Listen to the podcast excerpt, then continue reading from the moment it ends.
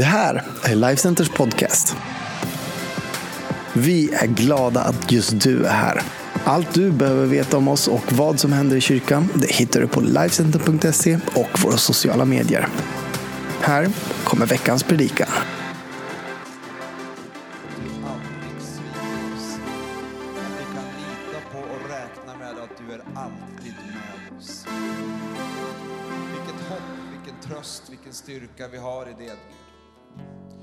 Du är alltigenom god, att du är alltigenom trofast.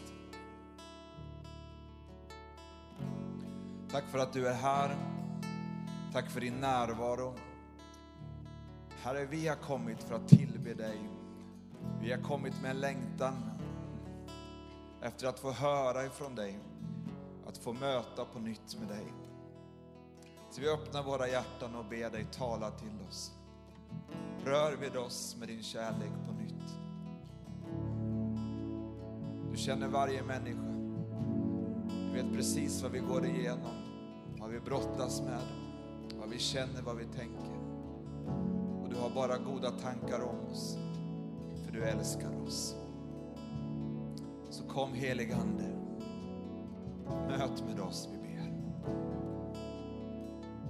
Amen. Varsågod och sitt. Det blir dags för predikan. Tänk vad härligt det är att vi får och kan samlas till gudstjänst. Och får komma tillsammans och lovsjunga. Det är ju så att kristen tro är inte tänkt att levas ensam, utan i gemenskap. Och det är bara någonting fantastiskt när församlingen kan och får komma samman i tillbedjan. Och nu ska vi lyssna till Guds ord tillsammans. Det jag ska tala om idag eh, handlar om vår personliga berättelse. På engelska skulle jag säga Our story to his glory. Alla har en berättelse. Alla har en story. Och nu talar jag inte om en, en berättelse liksom vid lägerelden eller vid köksbordet, någonting som får folk att skratta. Liksom. Det är ju härligt när man har något roligt att berätta om dråpliga händelser i livet, men det är inte det jag är här att tala om. Berättelsen om våra liv. En del livsöden och en del berättelser är ju mer dramatiska än andras. Men för oss som tror på Jesus Kristus så blir Gud en viktig del av vår berättelse. Och mer än så, så kan det få bli ett skifte när det istället blir så att vi blir del av Guds berättelse. Istället för att Gud finns som en del i vår berättelse. Guds stora berättelse som är över hela historien den börjar med att Gud skapade allt. Vi tror på Gud och vi tror på Gud som en skapare och när han skapade allt så var allting gott. Att leva med den berättelsen och vara en del av det, att allt började med Gud som initiativtagare, som skaparen som har gjort allting gott. Det fortsätter med syndafallet och i den berättelsen så inkluderar det att vi har alla syndat. Vi har alla gått miste om relationen till Gud och vi behöver alla frälsning och försoning och förlåtelse. Det säger någonting om hur vi ser på oss själva och, och, och hur vad vår, vår, vår roll är i världen och vad vår del är i denna stora berättelse. Det slutar inte med syndafallet. Sen kommer Jesus, så kommer försoning. Och det är Guds berättelse genom hela historien, att Jesus kom och försonade människor med Gud. Han tog straffet för vår synd på sig på korset när han dog för oss och han förlät våra synder. Det är Guds berättelse och jag får vara en del i den berättelsen. Jag är hans skapelse. Jag föll, jag syndade, jag miste relationen med Gud. Men Jesus kom och dog för mig och jag tog emot vad han har gjort för mig. Nu är jag frälst, fri, försonad, förlåten, förvandlad. Det är min berättelse, men det är Guds berättelse genom mitt liv. Och nu får jag leva i fortsättningen efter försoningen som har med Guds förnyelse att göra. Mitt liv får nu en mening, det finns syfte, det finns en plan, det finns en tanke. Och jag är inte bara liksom individuellt för mig, utan jag är en del i Guds stora berättelse. Men vi lever med ett hopp att trots allt vi ser över hela världen av politiska oroligheter och corona och allt som kan göra att vi tappar modet och blir oroliga för morgondagen så har vi ett hopp om hur allt ska sluta en gång. Och vi lever i denna berättelse.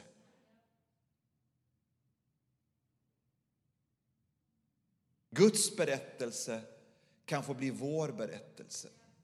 Våra liv kan få bli en lovsång till Gud. Våra liv kan få bli en gudstjänst. Mer än att bara komma på gudstjänst så kan vi få leva ett liv som en gudstjänst till Gud. Så att våra liv och vår berättelse om vårt liv kan få peka på och handla om Gud. Det som är så skönt i det här skiftet som är att det inte är min berättelse om mitt liv bara, utan jag är en del i Guds stora berättelse, det är att jag inte längre spelar huvudrollen. Gud spelar huvudrollen och jag får spela birollen och det är så befriande. Det är jobbigt om du vill vara den stora stjärnan, men när man får perspektiv på hur stor och hur god Gud är, då är det helt okej okay att inte liksom jämföra sig med honom eller försöka ta hans plats. Du behöver inte spela huvudrollen längre.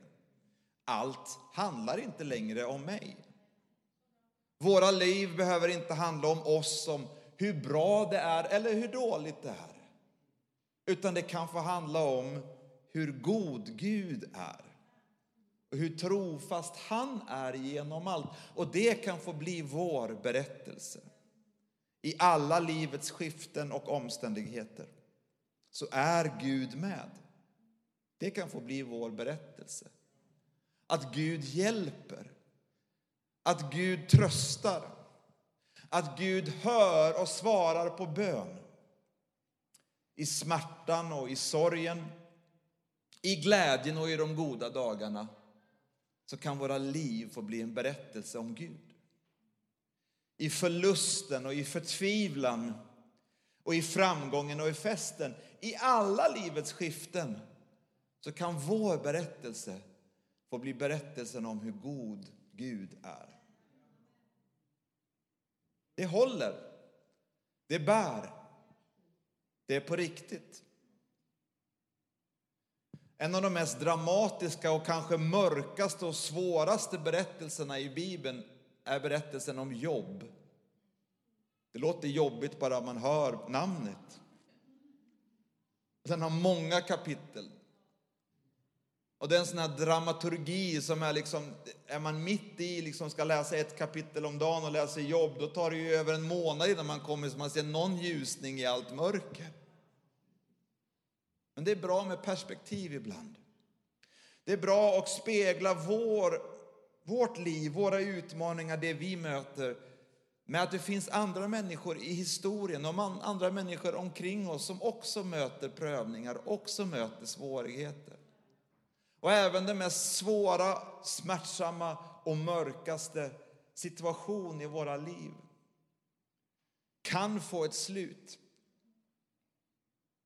Kan få möta en vändning där vi kommer igenom och kommer ut ur det med förluster. Med lite sår som har blivit ärr, som har en berättelse om en historia som vi varit med om. Men vi kan få likt jobb kunna säga, jag vet att min förlossare lever. Och då kan vår berättelse få bli en berättelse om Gud. När det här skiftet sker, att vi blir en del av Guds berättelse, så är det inte längre upp till mig själv att bli min egen lyckas smed. Och det är också befriande. Det har vi fått lära oss nu under corona, att det blir ju inte alltid som man har tänkt sig. Vi kan göra planer och Anneli och jag, min fru och jag, vi firade 25 år som gifta i somras och vi hade stora planer vart vi skulle vara, men inte blev det så inte.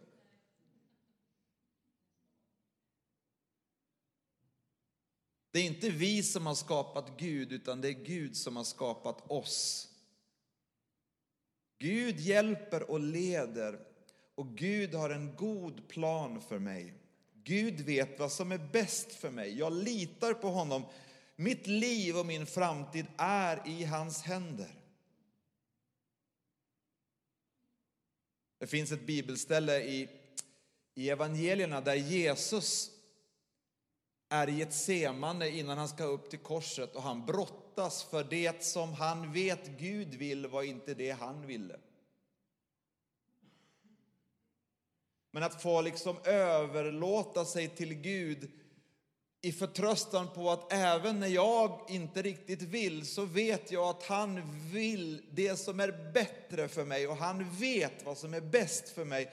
Därför så litar jag på honom och kan be låt din vilja ske, inte min vilja ske. Så samverkar han allt till det bästa. Jag vet inte om du växte upp med den här barnabönen. Bönen som gavs ut av kungen för hela Sveriges rike för många år sedan. Gud som haver barnen kär, ser till mig som liten är. Vart jag mig i världen vänder står min lycka i Guds händer. Lyckan kommer, lyckan går, men Gud förbliver Fader vår. Jag har grubblat på den där många gånger efter att jag lärde mig den utan till för det var så man somnade. Men det finns en sanning i det där att du behöver inte bli din egen lyckas smed utan du kan få förtrösta på att vad som än händer, när lyckan kommer och när lyckan går så förblir Gud Fader vår. Han är med, han lämnar aldrig, han sviker aldrig. Och vart jag mig i världen vänder så står mitt liv i hans händer. Min familj och jag vi har precis flyttat hem till Sverige efter att ha bott tio år i Ryssland, i Sankt Petersburg. Och vi är så glada för att ha landat i Västerås och i Life Center och vi trivs så bra här. Men ska vi vara helt ärliga så var det inte det vi hade tänkt. Det var inte det vi ville, för vi trivdes så bra i Sankt Petersburg i Ryssland och vi hade planer och tankar på att få fortsätta vara där. Jag ansökte om uppehållstillstånd och allt talade för att jag skulle få uppehållstillstånd för vi hade gjort allting rätt. Men vi sa till varandra, min fru och jag, och vi sa till Gud att du som vet bäst, om du anser att det är bättre för oss att vara i Sverige nu, så kommer vi acceptera det som din vilja om jag blir nekad uppehållstillstånd. Trots att vi vill stanna och vi tror att vi kommer få det. Jag blev nekad uppehållstillstånd. Och det var nog första gången i livet som jag verkligen fick äta upp den där medicinen om det som jag hade talat om tidigare över att din vilja ske, inte min. När det var någonting som jag ville, men som jag förstod att Gud hade en annan tanke som var bättre för oss. För att han är god och han har bara goda intentioner och han vet vad som är bäst för oss. Nu är vi bara glada och tacksamma.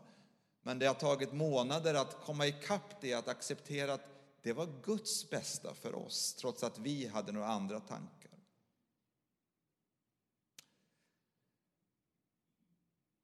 Det här med Guds berättelse i våra liv, eller vår berättelse, där Gud får ha huvudrollen, där det får handla om, om Gud.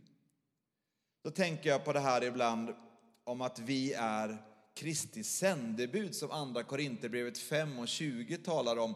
I engelska översättningen så talar det om att vi är ambassadörer i Guds rike.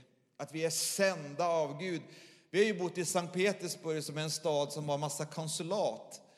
Där, där folk representerar sina riken och sina länder. Och jag har haft förmånen att få möta Japans konsul och Koreas konsul och, och svenska konsulatet har vi varit på regelbundet och så vidare. Och de gör ju något ärorikt uppdrag och representerar sitt rike. De representerar inte sig själva utan måste tänka på i allt, att i alla lägen så representerar de sitt rike. Bibeln säger att vi representerar Guds rike, att vi är Kristi ambassadörer. Alla av oss. Tänk om vi kunde tänka på oss själva så när vi går till skolan eller när vi är på arbetsplatsen eller vi lever ut vårt liv. Att vi är Kristi sändebud, vi är ambassadörer för Guds rike som har ett budskap, vi har en berättelse om riket annorlunda med dess värderingar, dess kultur och dess budskap.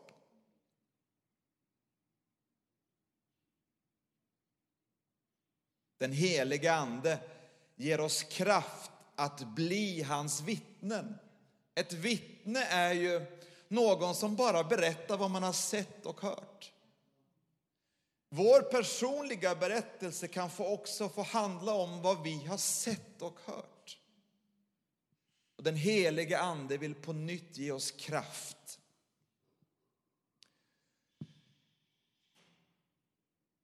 Helige Ande,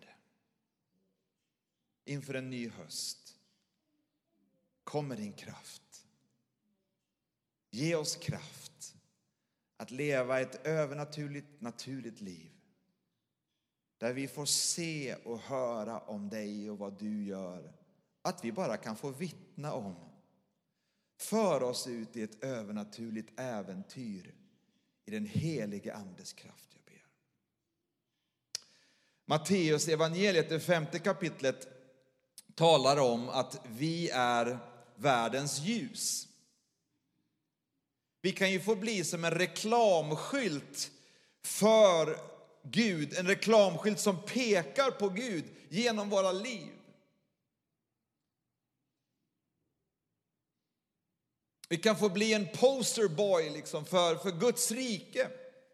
Men det är inte vi som ska skina, utan det är Guds ljus som skiner på oss och så, så får vi reflektera Guds ljus. Det löser oss från krampen att vi ska prestera och vi kan öppna oss för att låta hans ljus lysa. Så här står det i den fjortonde versen. Ni är världens ljus. En stad som ligger på ett berg kan inte döljas. Om man tänder, och man tänder inte ett ljus och sätter det under skeppan utan man sätter det på hållaren så att det lyser för alla i huset. På samma sätt ska ert ljus lysa för människorna så att de ser era goda gärningar och prisar er far i himlen. Message Bible säger det så här. Here's another way to put it. You're here to be light, bringing out the God colors in the world. God is not a secret to be kept. We're going public with this, as public as a city on a hill. If I make you light bearers, you don't think I'm going to hide you under a bucket, do you? I'm putting you on a light stand. Now that I've put you there on a hilltop, on a light stand, shine. Keep open house. Be generous with your lives. Be open. By opening up to others, you'll prompt people to open up with God. This generous Father in heaven. Det handlar om riktning, det handlar om en livsstil, det handlar inte om några konkreta berättelser eller händelser. Det handlar om våra liv som kan få bli en berättelse som, där vår bön kan bli Gud, låt ditt ljus lysa. Du som är ljus, lys ditt ljus på mig. Så att världen kan se ditt ljus. Låt mig få skina, det lilla ljus jag har. Låt det få lysa klart. Lysa klart, klart, klart, lysa klart. Så att när människor ser det ljuset som du har gett så kan de också få uppleva Guds kärlek, lära känna Fadern. Det är min bön, det är min längtan av att min personliga berättelse, mitt liv ska få handla om det. Att jag ska ge Gud ära och hjälpa människor att lära känna Gud. Så enkelt. Det kan få bli din bön och det kan få bli din berättelse. Att jag vill leva på ett sånt sätt att jag representerar min, min, min fader och Guds rike så att han är stolt över mig. Och att jag kan leva på ett sådant sätt att om möjligt att någon får se ljuset och lära känna Fadern.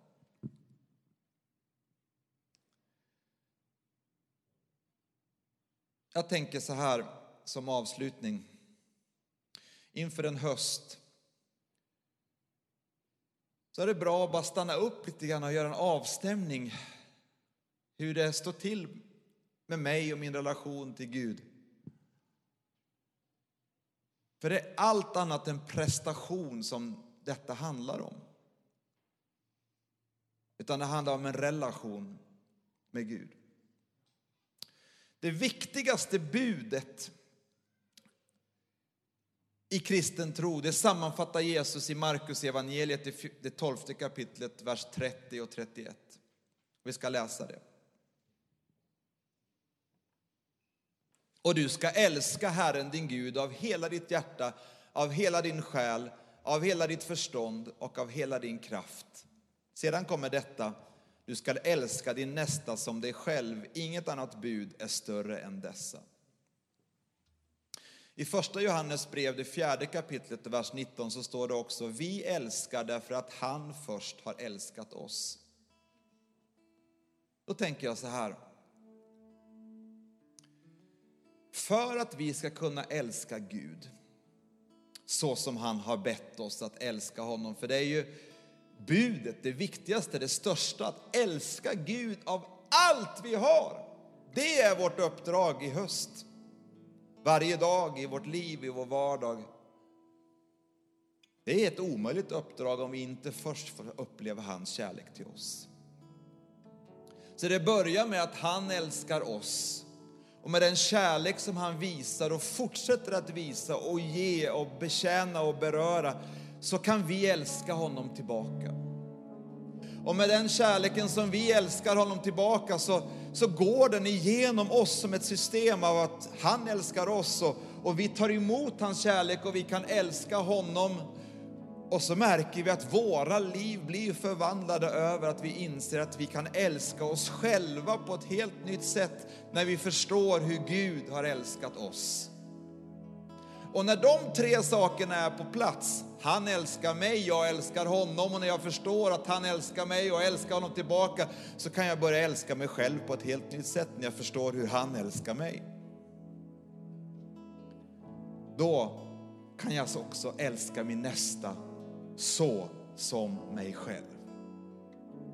Det börjar inte med att gå ut och älska andra utan det kommer som ett överflöd när vi förstår han älskar mig. Han älskar mig. Och ett tips och en tanke är att du kan bara tänka på och reflektera när du möter din vecka, kanske vid frukosten en morgon. Av de här fyra punkterna, vad är det som jag behöver påfyllning på?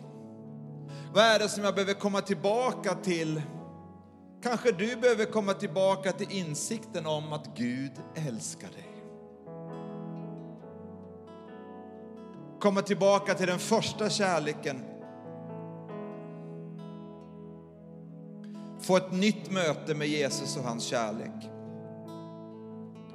Kanske det är den andra punkten av att du behöver komma tillbaka till att fatta beslut av att hjärt, av hjärtat älska Gud tillbaka.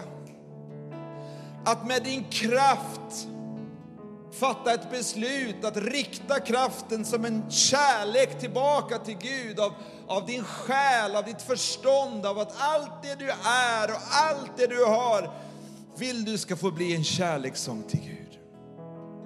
Så kan vi få stämma våra hjärtan och våra liv så att kärleken sjunger på nytt i våra liv.